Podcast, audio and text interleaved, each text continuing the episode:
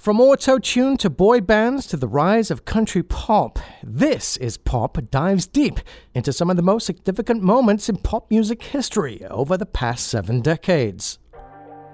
The eight part series is now available streaming on Netflix and features exclusive interviews with artists, producers, songwriters, and superstars, including Shania Twain, Boyz II Men, ABBA's Benny Andersson, T Pain, Brandi Carlile, and Public Enemy's Chuck D, as well as many others. I'm Gregory Day. You're listening to the Portland Podcast. Today's guest is series producer Amanda Burt of Banger Films, who recounts telling the story of Boyz II Men in the series opener, The Boyz II Men Effect. It's pretty amazing. I mean, Boyz II Men, you know, for those of us who remember them the first time around, it almost felt like they came out of nowhere with Motown Philly but then they started chart busting and then they started chart busting themselves and they were huge and everywhere and you would hear it in on movie soundtracks and at the mall and out of car radios and then they sort of disappeared. And so we look at that um, what happens to a, a band when you become like a supernova and you become number one where do you go from there? And this um, and they're kind of a prime example of that but also, there's something special about Boyz II Men, and we explore it in the episode in two ways. First of all, they're not a boy band, but we say that they are the template for the modern boy band. That boy bands sort of look to them and uh, were created in their image. And also, if you see it from the last few years, where they've ended up we see Boyz II Men um, singing the national anthem at football games. And then they became the ones that we turned to last year when Kobe Bryant died. They opened the Grammys with Alicia Keys singing a memorial song to him. And then they were at Kobe's memorial singing the national anthem there too. So there's something about the feeling that you get when you listen to that band that as you're saying, it's nostalgia, but it's almost you want to hear that music to know that it's okay to feel sad things and that things will be okay. Absolutely. Uh, Michael Bivins comes across very well in this episode. A very nice guy. He's really, he's amazing. And you can see how the, like as a mover and shaker back then, how he could have, uh, with all his energy and smarts, that he actually could have made them I don't know, get as big as they were. But yeah, talking to Michael Bivins was a real trip. He's an amazing guy. And just even his musical pedigree of New Edition, Bell Biv DeVoe, you know, those are songs that are the soundtracks to many lives too. So it was a kind of a thrill to talk to him. Uh, Babyface comes across as a very cool guy still, and I love how you shot him with sunglasses and that blue light. Yeah, it was amazing to be in his studio, and yeah, uh, the director Chelsea McMullen and uh, Maya Bankovic, um, our DOP, really wanted to create something, an aura around Babyface, if you will, and yeah, that Mission definitely accomplished. comes across in the in the episode, but being in his studio, you see it a little bit in the episode too, that there's this hallway, this hall of fame of, of Babyface where it's not just a gold record or a platinum record. It's, you know, 20 times platinum for this version of this song. And you look at the people that he worked with, like yeah, Whitney Houston everywhere. and Mariah Carey and Toni Braxton. And he was ubiquitous. He's, he's the guy. Yeah, Yeah, he really was. dominated the airwaves for a long time. He really was. And Nick Lachey has deep regret. Very funny moment with Nick. He has seems to have a, a bit of a sense of humor about it, about his uh, persona back then. Yeah, no, he was. um I mean, yeah, he's one of the few boy banders that seem to have. I mean, other than people like Justin Timberlake, which of course had their own musical life post NSYNC, but uh, with Nick Lachey, he, you know, he became a television personality. He had his reality shows, and he's well, he was just on a reality show. I can't remember what it was called, but he he was really open to us. And the interesting thing for us and the creative team, the writer, the director, everyone that was a part of it, is we were trying to tell a different kind of story about Boyz II Men and explore some ideas about pop music, boy bands, and that era in music that we couldn't find in research. It wasn't in magazine articles. It wasn't in other documentaries. Um, so we just went on our instinct and on the journalism of actually talking to the people that were there.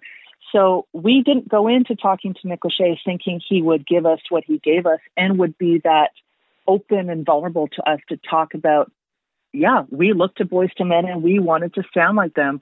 And our career went like this and theirs went like this. That's not something that you generally get when you're talking to people's managers about what, right. uh, you know, will right. they give us the time? Can we go down to LA and shoot with them? You never know what you're going to get. So to have somebody be thoughtful and reflective and actually speak their truth, but be open to other truths that could have happened is, I mean, as a documentary maker, that's what you want. It's amazing. I also loved as a host uh, Jay McCarroll on the Stockholm Syndrome episode. I don't want to give away too much about about these episodes, but uh, that was a special one. I thought that was beautifully shot, directed by uh, Jared.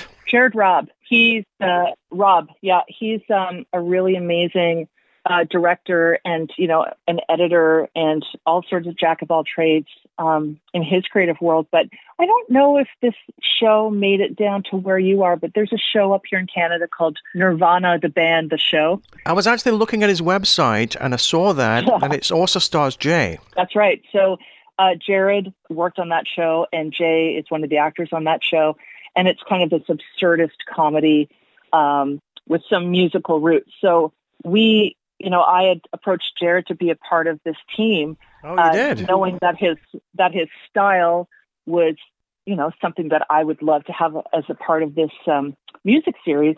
And lucky me, he's part of this amazing creative community uh, in terms of graphic design and editing and musical knowledge and comedy that he brought Jay to us.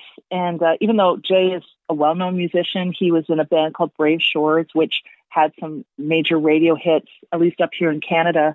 Uh, and he's on that television show, but he brought, he actually went to music school and brought his musical knowledge and training to us to be able to help us break down some of the uh, melodic um, magic that the Swedes are able to create in the pop realm.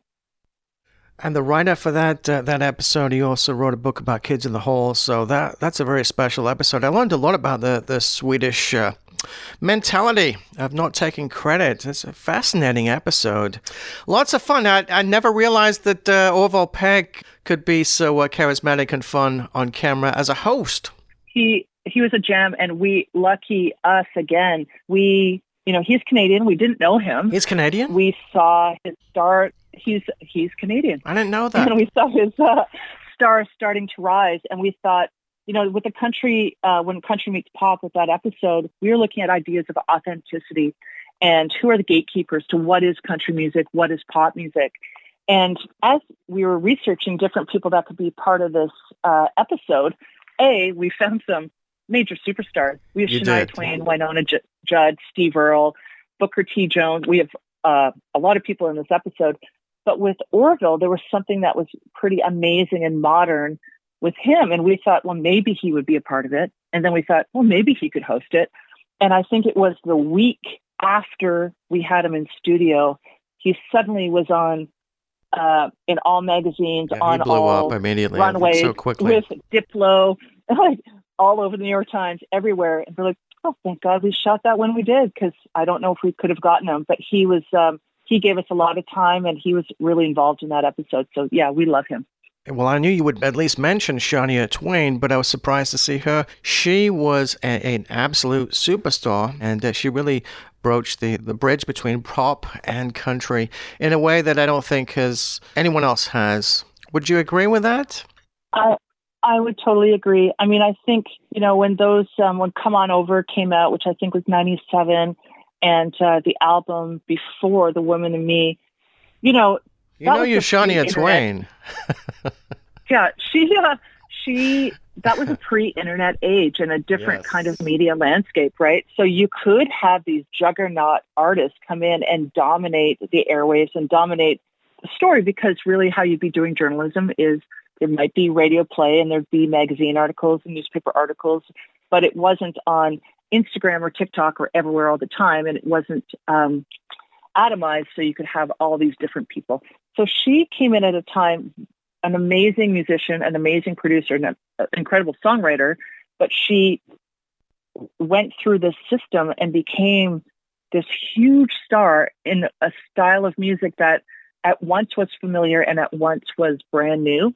And so, you know, she talks about in the episode the flack that she got not toeing the Nashville line um, and in the country world, like, is she country enough?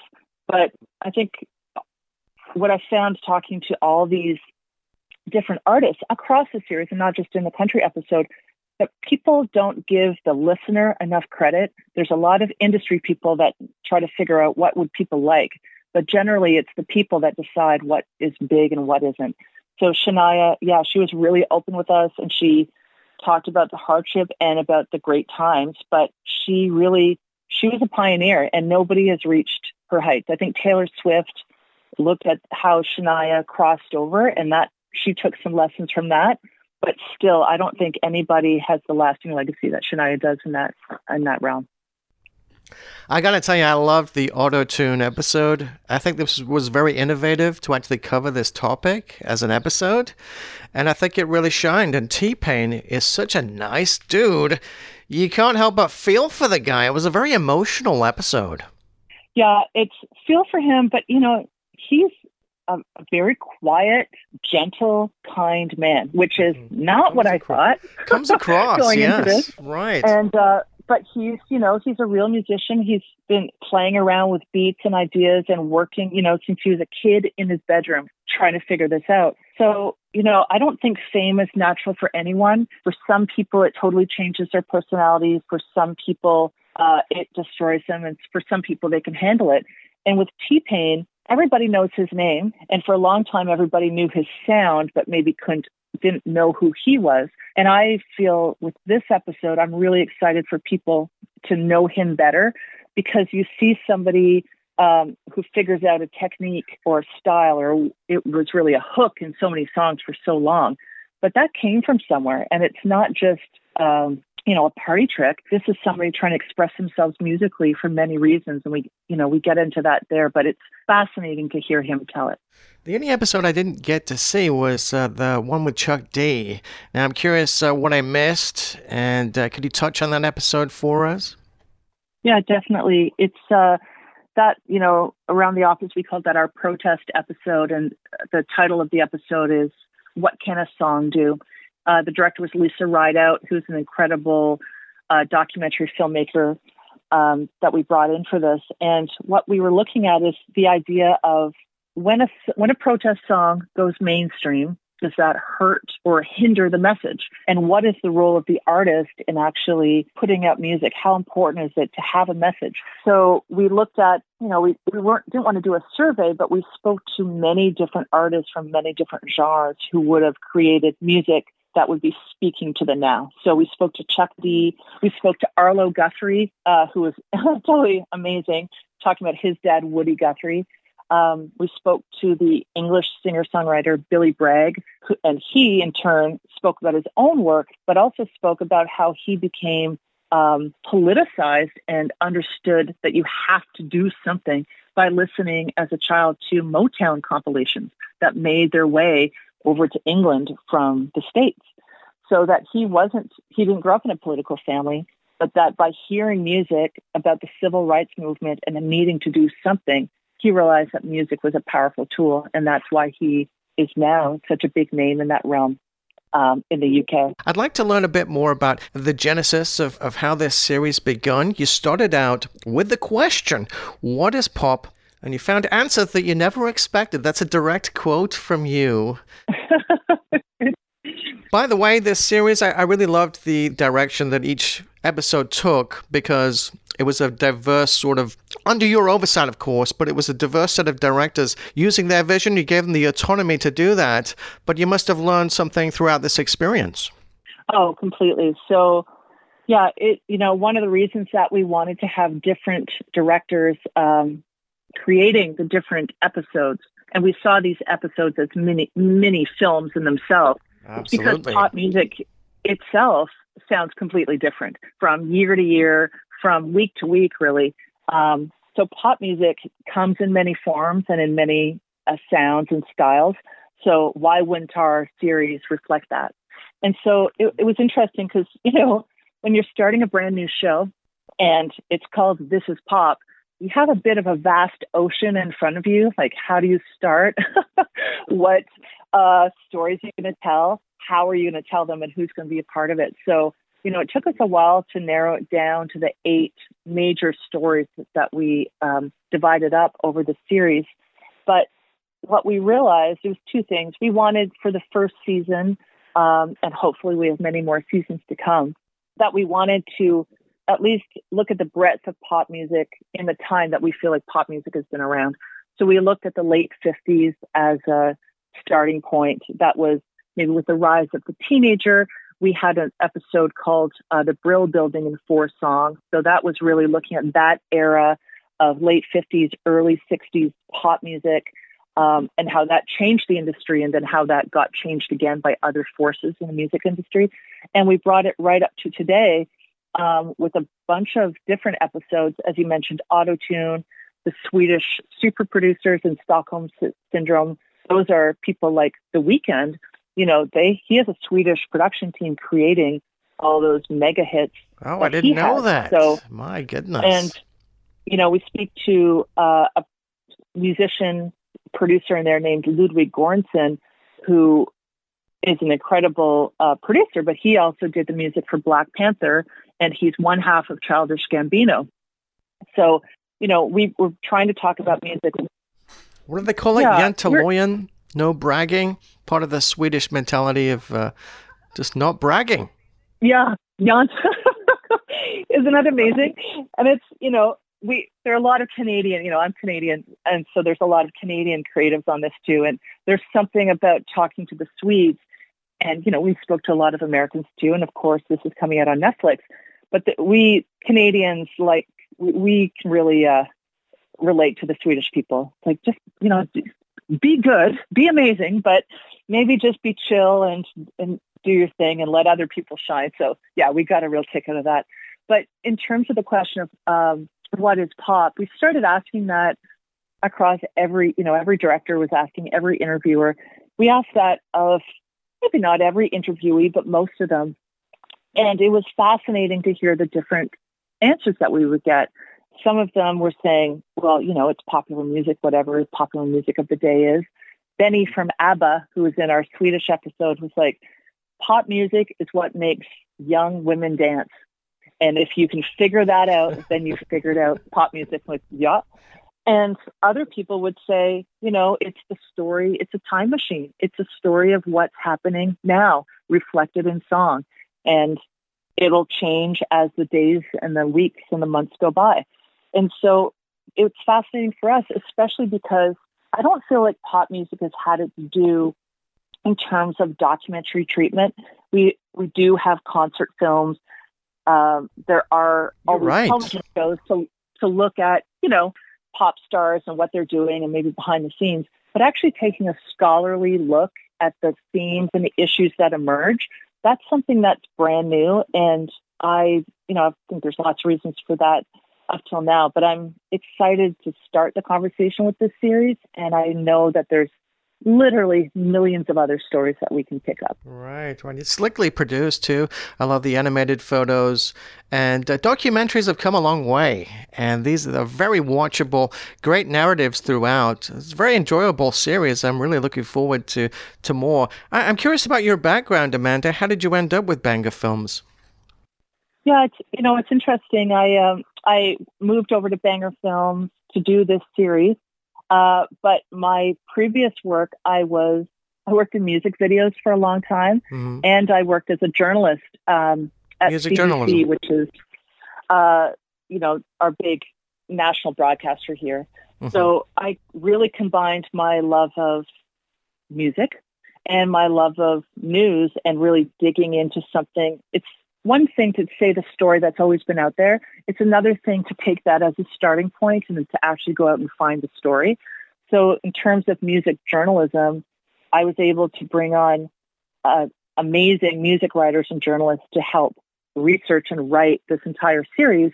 And then combined with really strong visual creators of the directors and everyone in the creative and post departments, yeah, we really feel that these documents are true pieces of journalism, but also very, very watchable um, music documentaries. Yeah, yeah. It feels very modern. It feels as if uh, its time has come. I mean, shows about autotune and uh, you know the effect of the Swedish songwriters, producers, writers, the music scene, and how it affects us globally. Fascinating stuff, and I remember Ace of Base being so globally big. I was stationed in South Korea when they hit, and they were a global sensation all over the world. So it's a great series. Thank you so much. Really appreciate it, Amanda. June 22nd, you can watch the entire series. This is Pop from Banger Films. Hope to see more, hope to hear more from Banger Films in the future. And I really appreciate you taking the time today. Yeah, no, I really appreciate it too. I hope people enjoy it. And uh, it's been really great talking to you. You too. All right, cheers. Okay, bye. And thank you for listening to the Portland Podcast. I'm your host, Gregory Day. If you'd like to contact me directly, you can reach me at greg at pdxpodcast.com. We'll be back with a brand new episode very shortly. See you then.